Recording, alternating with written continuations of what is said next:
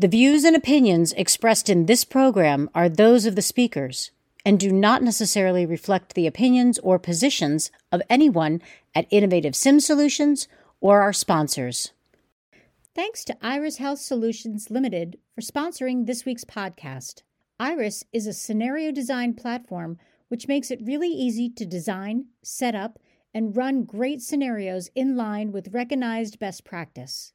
iRIS makes code design and sharing of scenarios simple, and the library and review ensure one high quality version is always maintained.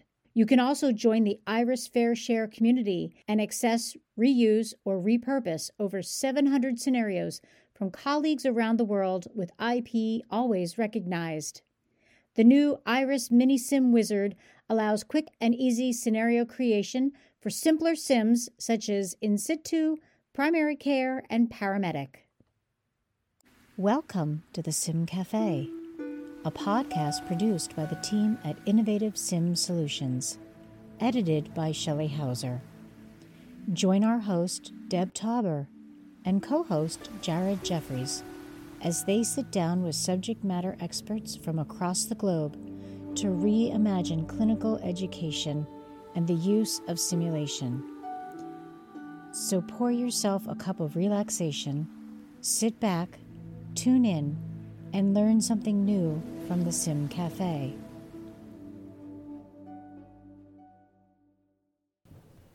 Welcome to another episode of the Sim Cafe. And today we have Amanda Wilford. Good Welcome. afternoon, Deb.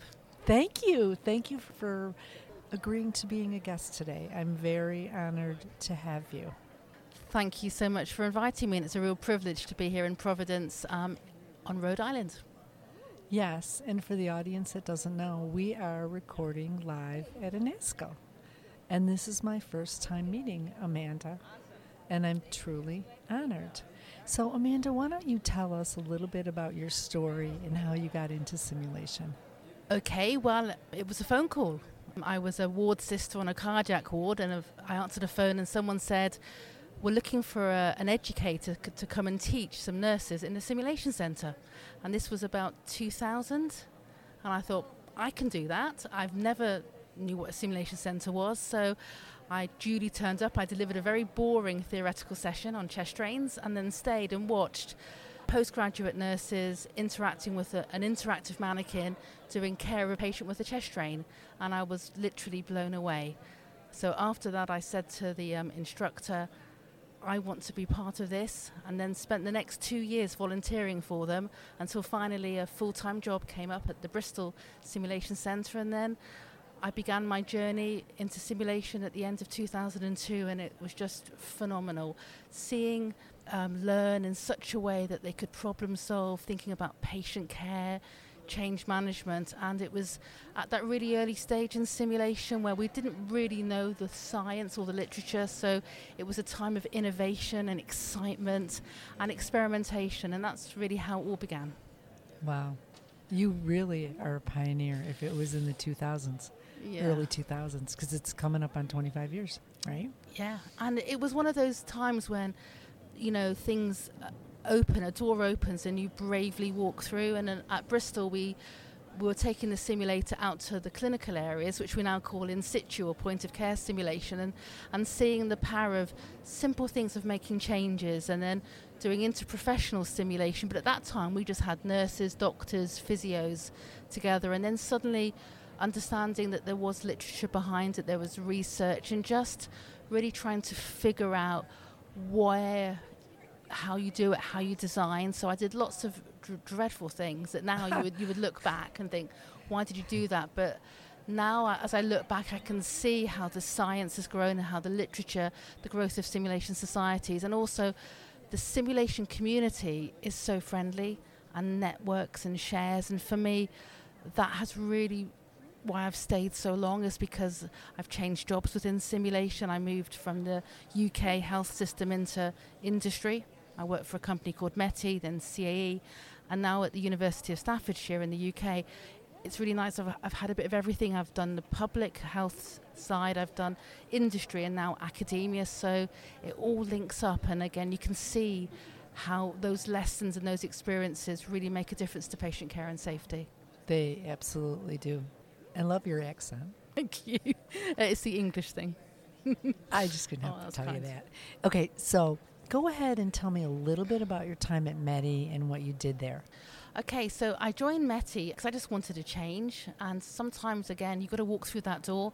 So I joined METI. Really, they were doing something called the Program for Nursing Curriculum Integration, and they wanted to internationalize it. So um, a post was available, so I thought I'll have a go at that. What I did at METI was I did work in the UK, but then I began to go across Europe, work in the Middle East, the Far East, and realised that simulation is very cultural specific and you really need to understand people's healthcare systems and what works in one country doesn't necessarily work in the other. So, really being very aware of the patient or client group, the healthcare culture, and the way the practitioners work with each other. So, a lot of my time at METI, and then when I when METI was acquired by CAE, was working internationally, embedding simulation. So, looking at curriculum integration, uh, faculty development, really maximizing learning, but always being cognizant of it's about the learner's journey, but also the patients and clients in their care. So I'm very aware that it's not my view, it's here's what you could do based on good research, evidence based practice. But what do you need, and, and how can we make those adaptations? So it was very much around mentoring and development. And I think simulationists have a way of looking at a situation and recognizing very early on that there's not just one way to do something and are brave enough to respect other people's opinions and ideas and thoughts and then say maybe this idea and thought is better than the one I had.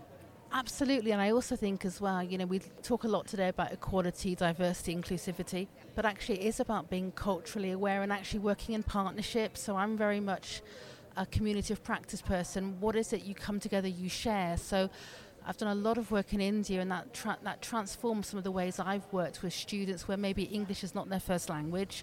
And again, in the UK, we have we welcome nurses and doctors and other professions who've trained elsewhere to work in the UK and be very aware that they bring a wealth of experience. They bring a different way of doing, but it's lovely to see that. And then you think, actually, let's embed that into my practice as an educator, as a clinician. So for me, that cultural piece, and I think that's what I learned in my METI CAE world was one size does not fit all, and you have to really individualize it and actually it's it's a co-creation of new knowledge and experiences and, and I was fortunate because I traveled the world I worked with lots of pioneers and had the opportunity for them to watch my practice but I learnt from some amazing people like Kim Leighton as an example seeing her do simulation and then saying you know can I talk to you about that? And then she watched me do simulation and gave me ideas and a, a whole host of people and that's incredibly inspiring and that's what I think the simulation community does is it really it shares like again at this conference here today at INACSL people are just sharing oh let's try this what about that and i've already got a huge list of ideas to take back to stafford Great. Great. Why don't you name one or two of those ideas that you're going to bring back? Well, I went to a great session today with uh, standardized or stimulated patients where they're asking the, the SPs to actually fill in an evaluation based on a US healthcare evaluation that's used across the country. Well, we have something similar in the UK, and I'm like, well, we could do that. And that again gets our learners in the health and social care to really think about how they're measured in their professional practice. So I thought that was a, a really amazing idea. And again, I went to a, a really nice session around gender and about how you embed that very early on and how you support not just the students and the facilitators. And that links to some work we've started doing at Stafford. And again, just some top tips on things to think about. You know, do a needs analysis of where we are in the curriculum. So that was something. It seems obvious now. I'm like, I should have done that, but suddenly it's like, you know what? Yeah, this is what we need to do. So I think you bring up something, several things that are very important. And one is the cultural aspect of wherever you a- are at. Medicine is treated differently, populations are treated differently. There's different, even things like frostburn mhm. and hypothermia in Alaska compared to drownings and heat injuries in Hawaii, but all over the world there's different different cultural and different medical Mm. things that people need to be aware of. And also, I think the terms, you know, a registered nurse, what a registered nurse is in the US might be slightly different, the skill set to registered nurse in the UK or in other parts of the world. So just, just because we have the same label, that we're not the same, and it's about finding out what is your scope of practice and actually how that changes. And, and again, looking at issues between the professions. There are, you know, communication issues that we still see across the world, but they are slightly different depending on the culture you are. And also, I think, from the way that you went to school. You know, I trained back in the 1980s as a registered nurse, incredibly different. I wore a hat and an apron. Um, and these days, people would laugh, you know, that's what you wore to work, but that's how it was back then. No, I wore a hat. Yep. I wore a cap, and Yep. um, I think they called it a tabor. It was just kind of a, a thing that fit over your Mhm. front and back with little pockets on it. Yeah. Amanda, do you have a favorite or most impactful simulation story that you'd like to share with our with our friends? I do, and it's, it's right back at the beginning. So, the thoracic ward in the hospital I was working at wanted to have CPAP used on the ward earlier on. So, we used the simulation centre to do loads of training on how to set up a CPAP machine, the type of patients. The final piece was to do a simulation in situ before we went live with real patients. So, as we did the simulation on the ward, we realised it was quite an old building that there was no piped air. So we thought, okay, we'll use an air cylinder. But then we calculated how many air cylinders we'd need in a 24 hour period to change over and realised that was a big health and safety issue. Yeah. And that's when we realised that we couldn't do CPAP. But it wasn't about the experience of the staff, it was about the infrastructure. And that's when I realised that simulation isn't just about education training.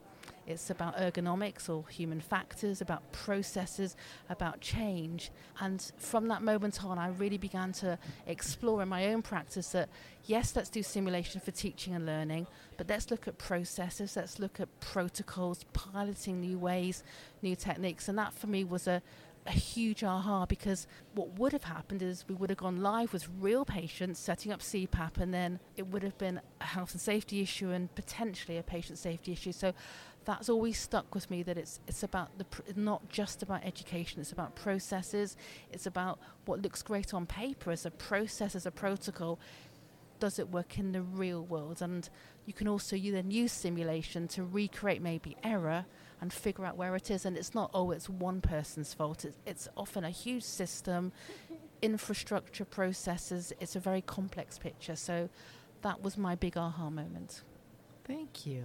Now, is there anything I know that you just recently received your endorsement, your Mhm. INACSL endorsement? Why don't you share with our listeners a little bit about that, how the journey was, and So, so, so Staffordshire um, have invested in, in a brand new simulation build, so 5.4 million pounds. And although simulation was being used across the school, and we train nurses, paramedics, operating department practitioners, social workers, biomedical scientists, and sports scientists and psychologists. There were pockets of amazing simulation. So we really wanted to think, how can we bring the work together? So we went for the INACSL 4 endorsement because it really celebrates teaching and learning based on four standards. And because I think the standards are really useful, we felt we could use it for all the professions in the school. So it was a really lovely way to actually reflect on our practice in regard to um, the pre-briefing or briefing standard or the professional integrity. And we really were able to benchmark what we did. And it just gave us a moment to think of where there maybe were gaps that we wanted to look at. But it did bring the faculty together because we realised, as for all of us that work in education, that it's about the learner experience. So just bringing that evidence together. The other th- way it's been useful is for new staff joining the university to say, you know, this is our standard. We're not saying to people, you must use X debriefing model. What we're saying is you need to use a debriefing model that links to your learning outcomes and the level of the learners. So it's really solidified a, really lovely foundation across the school that we have a standard that, and we're now telling the students when you have simulation here at Staffordshire University um, in the school, this is what you're going to have. We're actually doing a lot of work around the student experience. But it was also a real celebration when we got endorsed. It was a moment of celebration that we're on the right track, but it also gives us a, we're pointing towards where next. So for me, I would encourage anyone, if you're thinking about benchmarking, particularly if you're quite new in your simulation journey, you've got new staff or a new building. I really, we really enjoyed the process, putting the portfolio together, what evidence to include, and we tried to include some of the student voices as well as the faculty. So we really enjoyed doing it. So it was a, it is a lot of work, but I think it's it's work that's incredibly valuable, and we can use it for other things. So for other regulatory, we can say, look, we've done this piece of work. So yeah, I really enjoyed it.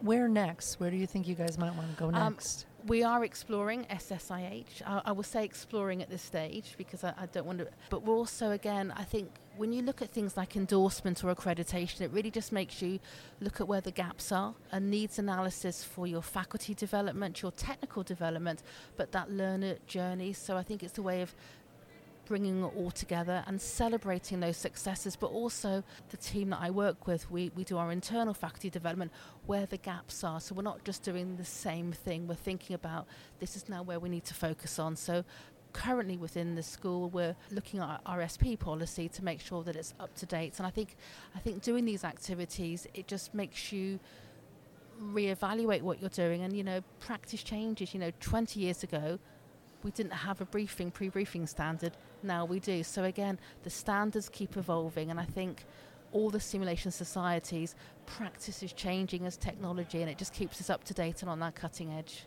Excellent. Now, what are some of the things, if you wanted to leave our, to talk about, what's the one thing that you learned and it changed the way that you practice?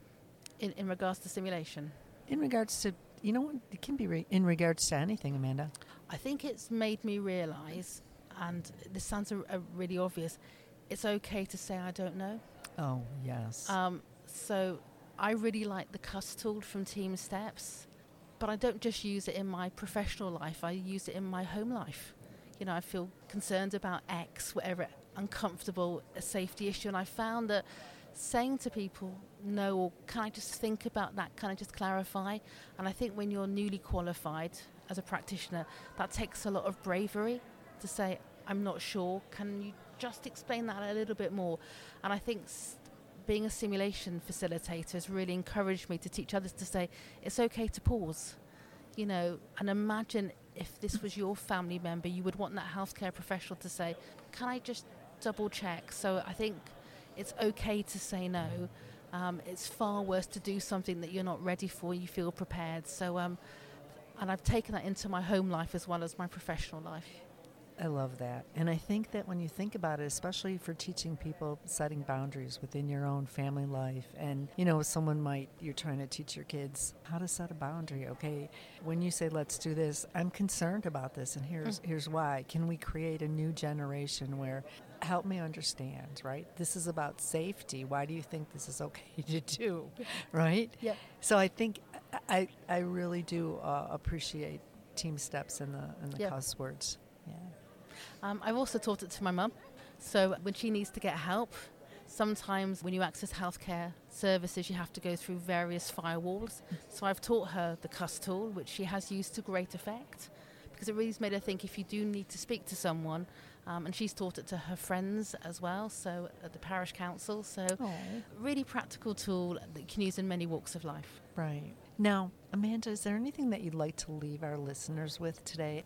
Um, I'm going to leave on a quote, if I may. So I, I trained at the Nightingale School of Nursing, wearing the uniforms that Florence designed. and Florence said this in Notes of Nursing, I think it's 1857. And she said, The first requirement of a hospital is that it should do the patients no harm. And I think that's what simulation is. I think if Florence was alive today, she would be a simulation pioneer. I do believe that. And so for me, that philosophy is something I think all of us that work in health and caring professions or where we interface with um, the public always be safe. And for me, that Florence Nightingale quote epitomizes it. Thank you so very much. And are you enjoying INACSL this year? I am. It's fabulous. Exhibitors, the sessions, the networking. So, yeah, another couple of days. So, I've got brimming full of ideas. So, yeah, really enjoying it. Excellent. Thank you so much and happy simulating. Thank you. Thanks again to iRIS Health Solutions Limited for sponsoring this week's podcast. iRIS Health Solutions Limited makes co designing, sharing, and creating sim scenarios quick and easy.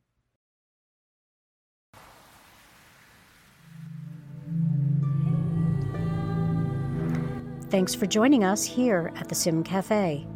We hope you enjoyed. Visit us at www.innovativesimsolutions.com and be sure to hit that like and subscribe button so you never miss an episode. Innovative Sim Solutions is your one stop shop for your simulation needs, a turnkey solution.